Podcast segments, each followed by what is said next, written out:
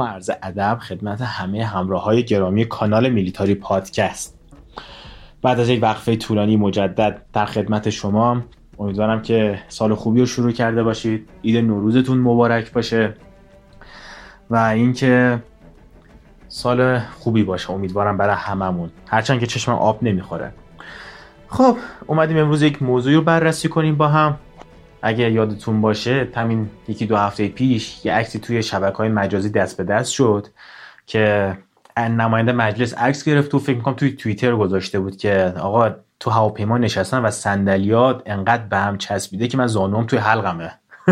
خب خیلی بنده خدا جاش تنگ بود و بقیه مسافرها ایزن، و این سوال برانگیز بود. یه عده می‌پرسیدن که آقا اصلا ایمنی داره، اصلا توجیه داره، مجوز داره، اشکال داره، نداره، چجوریه که میتونن این کار انجام بدن، مثل اتوبوس بچینن صندلی‌ها رو با هم دیگه.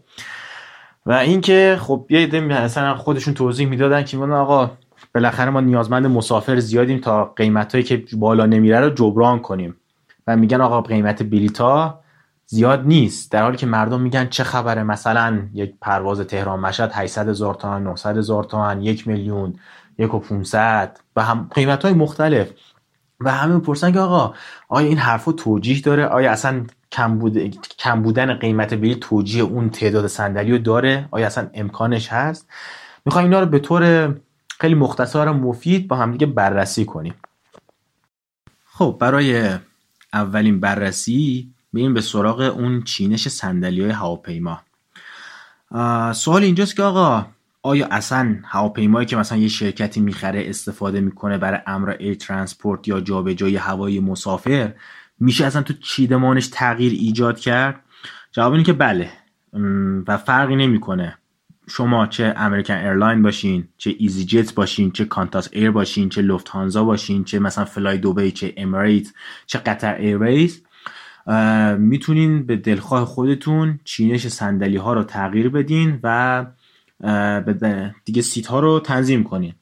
حالا این امر چجوری میسر میشه، با چه مجوزایی، چجوری؟ طبق قوانینی که کلا بر طبق قوانین آیکاو یا اینترنشنال سیویل اوییشن ارگانیزیشن هستش، یعنی سازمان بین المللی هوانوردی جهانی، توی مجموع قانونا هستش میگه آقا شما هواپیمایی که داری و به هر نحوی بخوای میتونی استفاده کنی، منتها به تعداد سیت ها یا صندلی هایی که توی هواپیما داری باید ماسک اکسیژن اضطراری رو تعبیه کنی. همون اگه تو فیلم ها دیده باشین هواپیما یه دفعه شیشه‌اش میشکنه، ماسک ها از اون بالا میافتن پایین و مسافرها میزنن رو صورتشون، منظور اون ماسک هاست.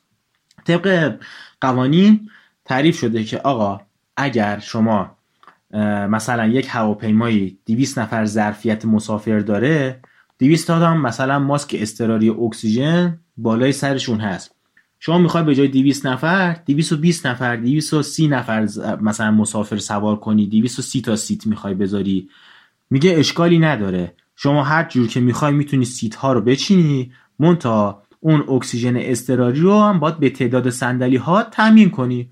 و این امر دیگه با خود مهندسای تامین و نگهداری اون شرکت هواپیمایی هستش. به عنوان مثال من خودم شرکت معراج هواپیمای ایرباس سیصد سری ششصد رو سوار شدم و ظرفیتش خیلی بیش از اون چیزی بود که فکرشو میکردم. مثلا بچه بودم اون موقع و دیدم خدای چقدر صندلی تنگه، و یکم که رفتم جلوتر و بزرگتر شدم و اومدم تو حوزه هوانوردی متوجه شدم که مثلا اون هواپیمایی که اگه مثلا دویست مثلا هفتاد هشتاد نفر ظرفیت داره، اون موقع سیصد و بیست نفر مثلا سیت گذاشته بودن براش که بیشتر بتونن بلیت بفروشن. منتها این هم شرایط ضوابط خودشو برای پرواز داره. یک هواپیمایی به عنوان مثال میگیم آقا فلان مقدار ایکس مقدار توانایی تیکاف ویتشه، یعنی میگه آقا شما فول لودش کردی، سوختش هم تا خرطناق زدی بهش و آماده است که از زمین بلند شه. این هواپیما به عنوان مثال صد تن ظرفیت تیکاف ویتش هست یا وزن برخاستش. می آقا مثلا شما میتونی با دویست نفر مسافر با سوخت کامل و بارهاشون صد تن رو بزنی، میتونی به جای دویست نفر مثلا دویست و پنجاه نفر مسافر بزنی، منتها یا باید از سوخت هواپیمات کم کنی یا از مثلا بار مسافرات کم کنی با یک هواپیما دیگه بفرستی. یعنی شما این صد تن ماکسیمم تیک آف ویت رو داری، منتها دیگه مجبوری یا از مسافرت بزنی یا از بارت بزنی یا از سوختت بزنی تا این بالانس وزن رو رعایت کنی. این تا اینجای قضیه. پس شرکت ها میتونن با رعایت این موارد تعداد سیت هاشون رو اضافه کنن و فقط تو ایران هم نیست، مثلا هواپیماهای ارزون قیمت مثل ایزی جت یا هواپیماهای مثلا شرکت های ایرترانسپورتی هستن که آقا پرواز و بلیت هواپیما رو به صورت ارزون در اختیار مردم قرار میدن و خیلی پروازهای پری هم دارن و شعارشون اینه که آقا ما ارزون کار میکنیم، به جاش هیچ خدماتی جز ترانسپورت نداریم. به عنوان مثال مثلا شما قطر ایرویز یک بلیت میگیرین، از مثلا لندن تا سنگاپور پرواز میکنین و مثلا هزار دلار دو هزار دلار پول بلیت هواپیماتون میشه، اما همون پرواز رو مثلا از لندن تا سنگاپور رو شرکت ایزی جت میاد مثلا با دویست و پنجاه دلار بهتون ارائه میده، میگه آقا من با دویست و پنجاه دلار شما رو میبرم، اما امکانات رفاهی نداریم، پذیرایی نداریم، آب خوردن هم نداریم، صندلی‌ها تنگ‌تره و مقدار مسافر بیشتره، همون مسیر رو با همون پرواز میری ولی مثلا راحتی قطر ایرویز و اینا رو نداری، خدماتش رو نداری و ارزون‌تره. و خب اونا برای اینکه بتونن جبران کنن ارزون بودن بلیت هواپیماشونو میان هواپیمایی که مثلا دویست نفر ظرفیت و مثلا صندلی‌های سیتای کارخونهشه، از حالت تنظیمات کارخونه به قولی در میارن و اینو میکنن دویست و پنجاه تا صندلی‌ها رو به هم چفتر میکنن و اینجوری جبران میکنن مثلا قیمت ارزون بلیتشونو و تو ایران هم همین جوریه. خب پس تا اینجا متوجه شدیم که چرا مثلا آیا میشه سیت هواپیما رو به هم نزدیک نزدیک‌تر کرد و مسافر بیشتری بار زد؟ بله میشه، و اگه بحث وزنش باشه میتونی مسافر بیشتر با بار کمتر یا سوخت کمتر بزنی. همه حالات امکانش هست به شرط اینکه قوانین رو رعایت کنی. بریم سراغ مورد بعدی. طبق چیزایی که اخیراً رخ داده، به هر حال دلار قیمتش بالاست، تحریم هستیم، وضعیت معیشتی مردم هم بد هست و به هر حال ایرلاین ها و شرکت های هواپیمایی هم جزئی از اقتصاد مملکت ما هستن که خب یه بخشی از شغل ها مال اونجاست، یه بخشی از درآمدزایی ها و حقوق دادن ها اینا هم مال کلا امر فرودگاه و شرکت ها هواپیمایی و پرواز کردن و ایناست. یعنی هوانوردی هم به هر حال یه بخش از اقتصاد حساب میشه. منتها این مراتب چرا اینا مثلا میگن آقا بلیت هواپیما مثلا اگر هشتصد هزار تومنه ما باید اینو دو میلیون تومان بفروشیم، منتها دولت به خاطر مثلا حالا هر چیزی که هست نمیذاره ما انقدر قیمت بدیم، مجبوریم تعداد سیت ها رو اضافه کنیم. خب چیکار انجام میدن؟ میان میگن آقا خب ما دولت نمیذاره قیمت رو اضافه کنیم، پس مجبوریم تعداد سیت رو اضافه کنیم. هرچند که اون هم باز هم جبران نمیکنه، مثلا مثل ایزی جت نیست، مثل شرکت های دیگه نیست. علل جبران نشدن چیه؟ بخواید خیلی بررسی عمیق تری تو حوزه مثلا سیاست گذاری و اقتصادش داشته باشیم، تمامی ایرلاین های ایران که پروازهای داخلی دارن قطع به صد درصد ضررده. هیچ ایرلاینی که سوده و با پرافیت باشه رو ما نداریم. علت ها چی هن؟ بخش خصوصی ناکارآمد، مافیا و کم کم ارزش بودن پول ملی و تحریم. بیام از اول با هم دیگه اینا رو یکی یکی بریم جلو ببینیم چه تأثیراتی داره. تو وهله اول شما وقتی یک هواپیمایی رو می‌خرید و شروع می‌کنید به استفاده کردن، به صورت طبیعی خب همزار هم همراهش لوازم یدکی میاد، منوال‌هاش میاد، آموزش داره، آموزش خلبان داره، آموزش مهماندار و کروی پروازی داره، آموزش مهندسای تامین نگهداریشو داره، بالاخره دیسپچ داره، فلایت آفیسر اپریشن هستش که باید با هواپیما آشنایی داشته باشه، چون با اون هواپیما میخواد مثلا خب نقشه و پلن پرواز فلایت پلن بده به خلبان. خب این یک سری خرج ها رو داره هواپیما. حالا میگیم آقا کروش و مهندسینش و خدمه‌اش همه تربیت شدن، و میره پرواز میکنه و تنها خرجی که رو دست صاحب شرکت میمونه یکی قیمت سوخته که سوخت خب باید مصرف کنه و یکی هم هزینه تعمیرات و نگهداری و قطعات یدکی هواپیمای مذکور هستش. به صورت نرمال اگه شما مثلا کانتاس ایر استرالیا رو در نظر بگیرین، بوینگ هفتصد و هفتاد و هفت داره، هفتصد و سی و هفت داره، هفتصد و شصت و هفت داره، یک سری هواپیمای این شکلی دارن.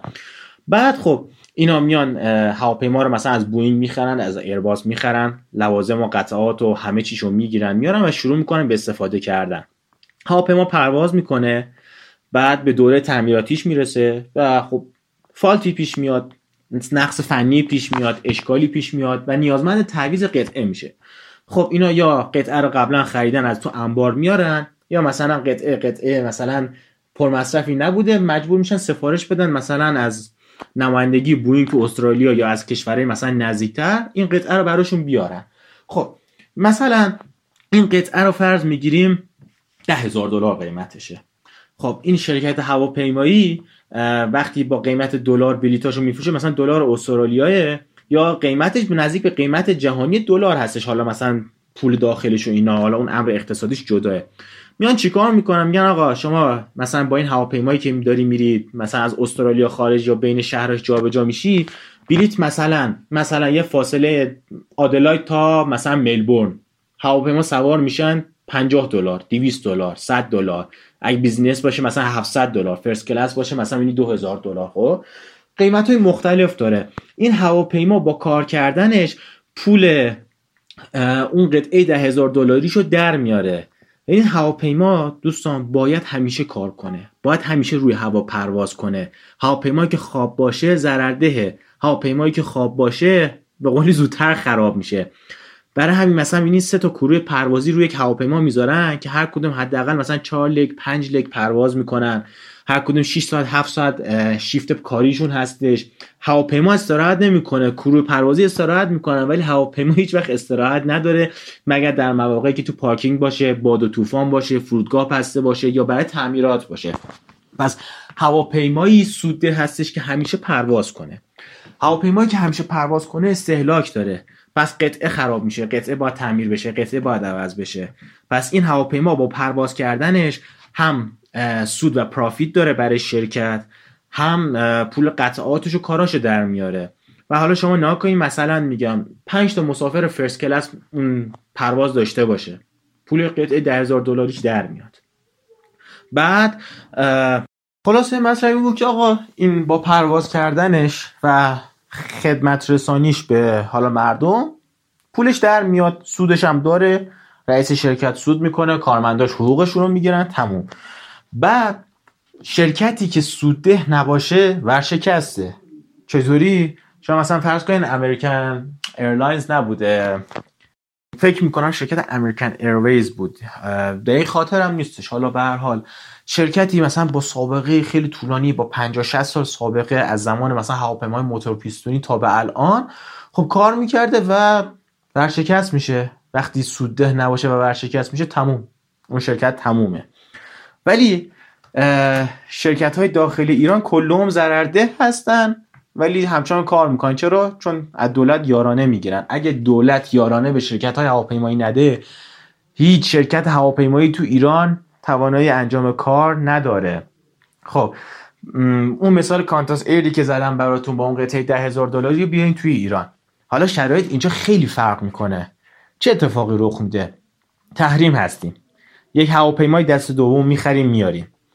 این هواپیما ممکن مثل مثلا ایرباس های سیصد و چهل که مال ترکیش ایر بود و ماهان برای خودش وارد کرد، هواپیما رو خریدن، وقتی بازنشست شدن بعد از بیست و یک دو سال پرواز با سن سنشون کنن، یکی بیست و یک دو سال بود، اون هواپیما رو میبرن تو با یک شرکت سوری توی آفریقای جنوبی، چند وقت اونجا میمونه و بعد دوباره با واسطه میاد توی ایران میشینه.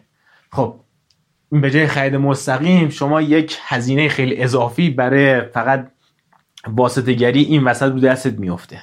اول کار تا اینجا شما فرض کن یه هواپیما میخرین بیست میلیون دلار، سی میلیون دلار. خب دلار پنجاه هزار تومانی در نظر بگیرین، صد و پنجاه میلیارد تومان شما یک هواپیما رو پول میدین و فکر میکنم شاید من اشتباه بکنم من خیلی عذرخواهم، اشتباه محاسباتی ذهنی من بود. شما وقتی بیست میلیون دلار با دلار پنجاه هزار تومان یک هواپیما میگیرین میشه میشه صد میلیارد تومان. عذر میخوام، هزار میلیارد تومان. شما هزار میلیارد تومان پول میدی یه هواپیما وارد کنی، بعد با چقدر پرواز میخوایم پول اون رو در بیاریم؟ پس چی اینو میگم؟ به خاطر اینکه شما فرض کن یه پرواز میذاری از تهران به دوسلدورف و آلمان، نهایتا نهایتا شما مثلا بیست میلیون تومان پول بلیت میگیری ماهانه دیگه، قطر ایرویز نیست. بیست میلیون دل... بیست میلیون تومان رو هم تقسیم بر پنج هزار تومان بکنی، پنجاه هزار تومان بکنی میشه دو هزار دلار. بعد چند تا مسافر میخوای ببری بیاری پول این هواپیما رو فقط در بیاری؟ ها، اینو شما داشته باش. یک شرکت یه هواپیمایی میخره، بیست میلیون دلار میخره، برایش مثلا تو چند سال کار کردن پولشو در میاره. شما میری هواپیما یا بیست سال سن رو میخری میاری و چقدر دیگه میتونه برات کار کنه که فقط پرافیت داشته باشه، پول خودشو در بیاره، جبران کنه، جدای از قطعاتش. چقدر بلیت میخوای بفروشی، چقدر مسافر میخوای جابجا کنی. تا اینجای کار پس اینجوری شد که شما تحریمی هواپیمایی رو سه دست میچرخونی بیاری و با یه قیمت گزاف‌تر میخری و شروع میکنی میدازی تو خط پرواز. در وهله بعدی شما قطعه یدکی میخوای، تحریمی، پس میری چیکار میکنی؟ میری یک هواپیمای دیگه میخری، اونو ناقص میکنی و ازش قطعات برمیداری تا هواپیمای دیگه رو اکتیو کنی. یعنی هیچ کدوم از هواپیماهایی که توی ایرلاین های ایران در حال پرواز هستن قطعات یدکی نو ندارن. نو یا از بازار سیاهه یا اینکه اکثر قریب به یقین شرکت‌ها میرن یک هواپیما از کشورهای شرق آسیا میخرن، میان تیکه تیکه میکنن به قول معروف، قطعاتشو برمیدارن تا هواپیمای دیگر اکتیو کنن. البته اینم یک شیوهی داره و اتفاقا مشکلی هم نداره اگه طبق قوانین باشه، که این رو ان شاء الله توی پادکست دیگه توضیح میدم براتون که چجوری میشه این کارو کرد. حالا دست بر قضا این هواپیما قطعه میخواد، شما میری یک هواپیمای دیگه میخری، قطعه اینو باز میکنی و اونها هم به دلاری هستش و شما هم پروازهای داخلی به ریاله. چند تا بلیت هشتصد هزار تومانی، نهصد هزار تومانی، یک میلیون تومانی باید بفروشی تا بتونی پول اون قطعاتی که از بازار سیاه در آوردی و در بیاری. شما حتی مثلا الان از خود مثلا شرکت سازنده هم قطعه نمیگیری، سه دست قطعه رو میچرخونی یا یک هواپیما میخری که بتونی قطعه روش بذاری. پس اگه یکم بیایم دو دو تا چهار تا کنیم می‌بینیم که خب ایرلاین های بنده خدا حق دارن. یا آقا ما داریم به دلار پول سوخت میدیم، به دلار پول قطعه یدکی میدیم، به دلار پول هواپیما میدیم و به ریال داریم بلیت میفروشیم. خب ابسولوتلی به قول معروف کاملا و صد درصد این ضرره، این زیانه. پول مهماندار میدن، پول خلبان میدن، پول دیسپچر هواپیما میدن، پول مهندس میدن، پول کیوسی میدن، پول کیترینگ میدن، پول سوخت به شرکت نفت میدن، پول خدمات فرودگاهی میدن، پول مالیات میدن و باز با این حال تازه باید با شرکت‌های دیگه هم رقابت کنن که خب رقابت به اون صورت حالا ما اینجا نداریم چون نرخ‌ها همه یک شکل تعیین میشه، ولی خب بازم به هر حال اونم یک فاکتور در نظر میگیریم. همه این عوامل هست و شرکت میاد میگه آقا من خب با یک هواپیما اگه بخوام صد نفر مسافر رو ببرم از مثلا مشهد به اهواز یا از تهران مثلا به شیراز، خب میام سیتا رو میچینم تنگتر میکنم، صد و پنجاه نفر صد و شصت نفر رو میبرم و خب دولت نمیذاره من قیمت بلیطامو ببرم بالا. میگم آقا من مثلا با بلیط هشتصد هزار تومانی چند تا بلیط هشتصد تومانی، یک میلیون تومانی مثلا بفروشم که بتونم پول قطعاتمو به دلار در بیارم. خب دلاری که شما پنجاه هزار برابر ارزش پولت کمتره، پنجاه هزار برابر هم به تومنه، ما واحد پول رسمیمون به ریاله، شما هر دلاری پانصد هزار ریاله، یعنی پانصد هزار برابر بی ارزش‌تر و شما پانصد هزار برابر باید بیشتر کار کنی تا بتونی یک دلار رو به دست بیاری که با اون بتونی بری پول قطعات تو هواپیمات رو در بیاری. اینجا میشه که دولت پا پیش میذاره و به شرکت‌ها یارانه میده و انقدر وضعیت وضعیت بدی هستش، نه تنها تمام ایرلاین های اکتیومون ضرر دهن، بلکه کل آمار رسمی هواپیماهای فعال داخل کشورمون زیر دویست عدده با ارفاق، که اونم تازه به آمارهای دولتی اگر اطمینان نداشته باشی من به زرز قاطع میگم زیر صد فروند، زیر نود فروند کلا هواپیمای فعال داریم که دیگه حالا ای تی آر هفتاد و دو میتونه باشه، حالا اون چند هواپیمای نوعی که تو برجام اومد هست، بونگای هفتصد و سی و هفت سری سیصد چهارصد، پانصد، هفتصد و چهل و هفت که خارج پرواز میکنن، هواپیمای ام دی هشتاد، هشتاد و یک، هشتاد و دو، هشتاد و هشت، ایرباس سیصد و بیست، سیصد و بیست های قدیمی، سیصد و نوزده، سیصد و هجده، سیصد و بیست و یک که خب نداریم البته، و امثال هم بود دارم در نظر میگیرم، مثال میزنم. ایرباس سیصد و شصت زمان دقیانوس، ایرباس های سیصد و ده که دست دوم از چند تا کشور دیگه آورده شدن. اگه نگاه بکنیم خیلی وضعیت خرابی توی ایرلاین هامون داریم و خب اگه بخواین منطقی نگاه کنین نسبت به دلاری که داریم، نسبت به هزینه‌ای که هواپیما و هوانوردی داره، نسبت به سوختی که هست، حالا ما میگیم سوخت مال مثلا شرکت نفته، خب اگه پروازها خارجی در نظر نگیریم میگیم آقا حالا اونم هزینه‌اش ریالیه، به دلار نمیگیرن، ولی بقیه چیزا رو اگه حساب بکنین با تمام حقوق و کارا و این چیزا که براتون صحبت کردم، ضرره، همش در مجموع ضرره. و اگر مثلا قرار بود یک اقتصاد بازار آزاد سالم باشه، سوبسید دولتی نباشه و شرکت ها بخوان درست رقابت کنن، تمام این شرکت ها کلون ورشکست بودن و هیچ اثری ازشون نبود، نه سپهران، نه وارش، نه ماهان، نه تابان، نه هما. هما هواپیمایی ملی ایران با شانزده هزار نفر کارمندی که مجموعاً مستقیما از دولت حقوق میگیرن، ضرردهترین ایرلاین بزرگ کشوره و چون فقط فلک کریر یا حامل پرچم هستش و کلا ایرلاین ملی هست، فقط و فقط دولت هی بهش پول تزریق میکنه، هیچ سودی نداره این ایرلاین. شما حالا هر چقدر اصلا برو بلیت مثلا ده میلیونی و بیست میلیونی بفروش، فرست کلاس و بیزینس کلاس بفروش، نمیشه آقا. با این وضعیت اقتصاد و دلار نمیتونی اینجوری کار کنی، مگر اینکه مثلا قیمت بلیتت هم به دلار بگیری. مثلا اگه یک مثلا مشهد به شیراز میخوای بری، نمیدونم تبریز به اصفهان میخوای بری، تهران به مثلا بندرعباس میخوای بری، اون تهران تا بندرعباس رو به جای مثلا یک میلیون دو میلیون تومن پانصد دلار بگیری، ششصد دلار بگیری.